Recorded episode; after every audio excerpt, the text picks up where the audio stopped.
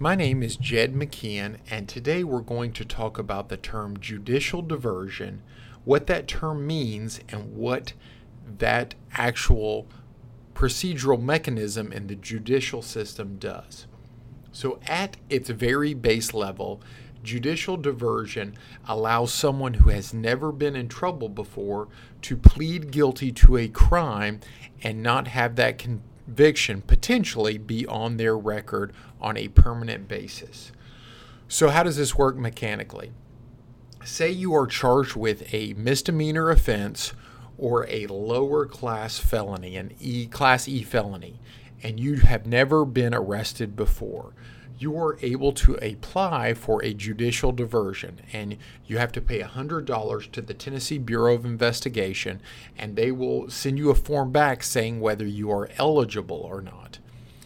Now, if the state's attorney, the district attorneys agree to allow you to apply, apply for diversion, then what you will do is you can go before a judge and enter a guilty plea. Say you are guilty but the judge will not enter that conviction on your record. So, say you're saying you are guilty to a misdemeanor and it's 11 month, 29 day sentence, one day less than a year. You will say you're guilty.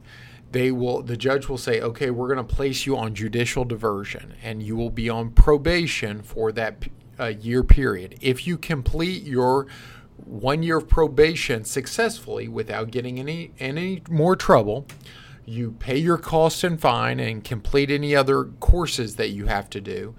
Then the judge will grant you a judicial diversion. So the judge will sign that diversion form, and then it is your responsibility to submit that form to the TBI with usually a $350 filing fee, and that charge will be expunged from your record permanently.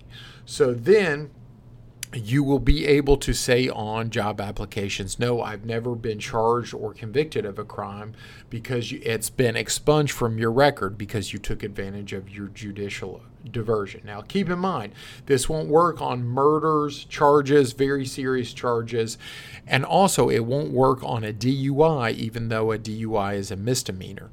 And keep in mind also, the state's attorney, the DA, may not agree to a judicial diversion. It's up to the judge to decide whether to grant that or not. But usually, you want the state, the DAs, to agree to allow you to apply for judicial diversion. So that's, and this is a one time thing. You only get to take advantage of a judicial diversion one time in your life.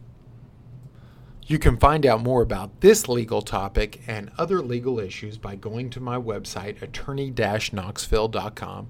You can check out my YouTube videos. You can find me on Facebook and Twitter as well.